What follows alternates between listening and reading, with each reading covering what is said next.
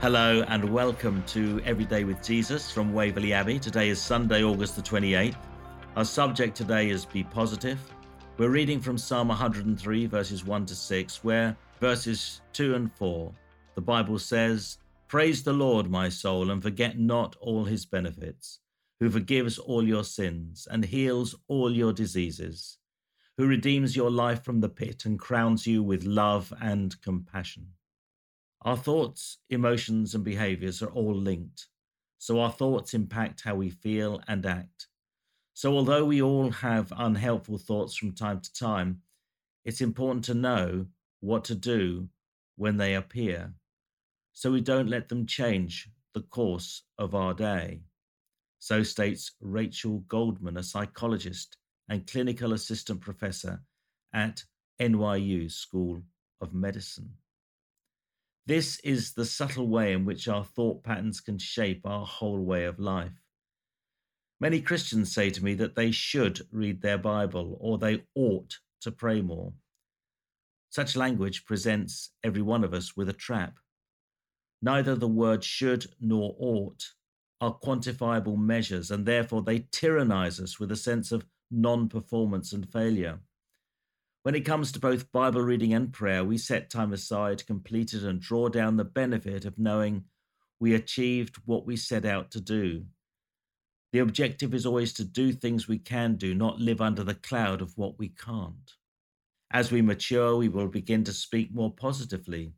Having set a goal, we will complete it and describe it positively.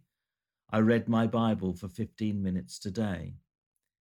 In contrast to some unattainable ought, I ought to read my Bible more.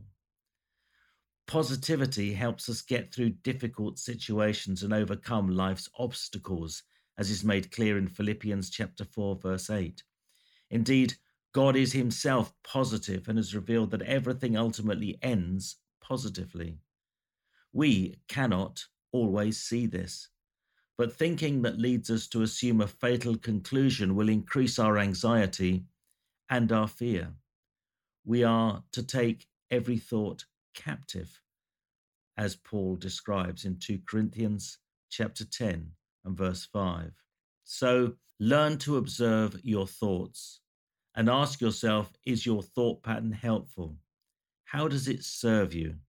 How does it make you feel? And then seek to turn it into a positive one.